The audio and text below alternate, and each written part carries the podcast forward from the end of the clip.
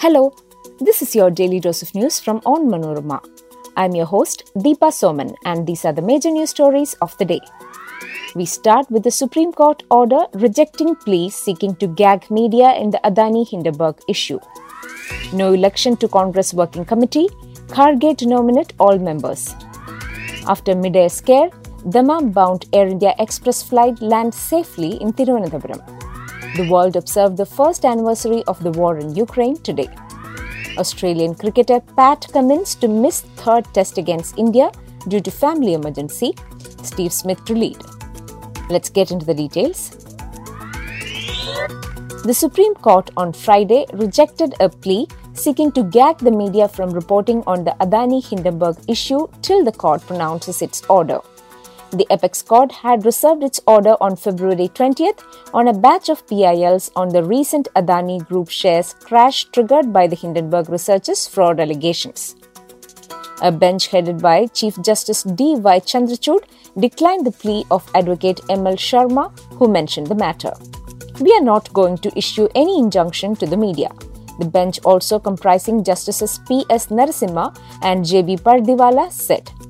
The top court on Monday had refused to take on record the suggestion of one of the petitioners and a report published by Forbes in a batch of PILs.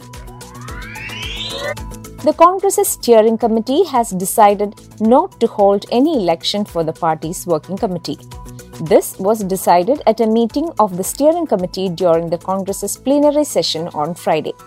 The steering committee also passed a resolution authorizing party president to nominate all members to the working committee. Congress General Secretary of Communications, Jairam Ramesh, said the committee freely discussed the matter of CWC elections and almost all 45 members present at the meeting unanimously decided to authorize the Congress president to nominate members.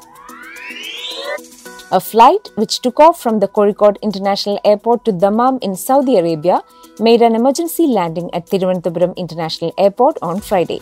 The Air India Express flight AX385, carrying 182 passengers, landed at the Thiruvananthapuram airport following a technical glitch. The rear area of the flight had scraped the runway when it took off from the Karipur airport at 9:45 am. It is suspected that the hydraulic gear of the aircraft is damaged.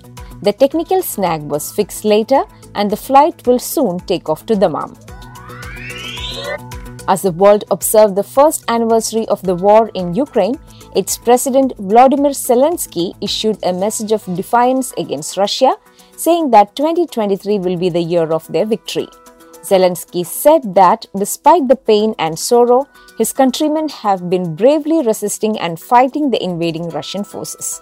Western military officials estimate casualties on both sides of the conflict, the biggest in Europe since World War II, at more than 1 lakh killed or wounded. Recently, US President Joe Biden made an unannounced visit to Ukraine's capital Kiev in a strong show of support ahead of the war's one year anniversary. Australian skipper Pat Cummins has opted out of the third test against India due to a family emergency, and his deputy Steve Smith will lead the side in the contest starting March 1st in Indore. Cummins had flown back home after Australia lost the second test by six wickets inside three days last week. As per reports, the family emergency that saw Pat Cummins dash back to Australia after the second test will see the fast bowler remain at home for next week's third match. Cummins' mother is ill and is in palliative care, said the reports. It was expected that Cummins would come back and rejoin the squad before the third test, but now there is a possibility that he could skip even the fourth test. That brings us to the end of this episode.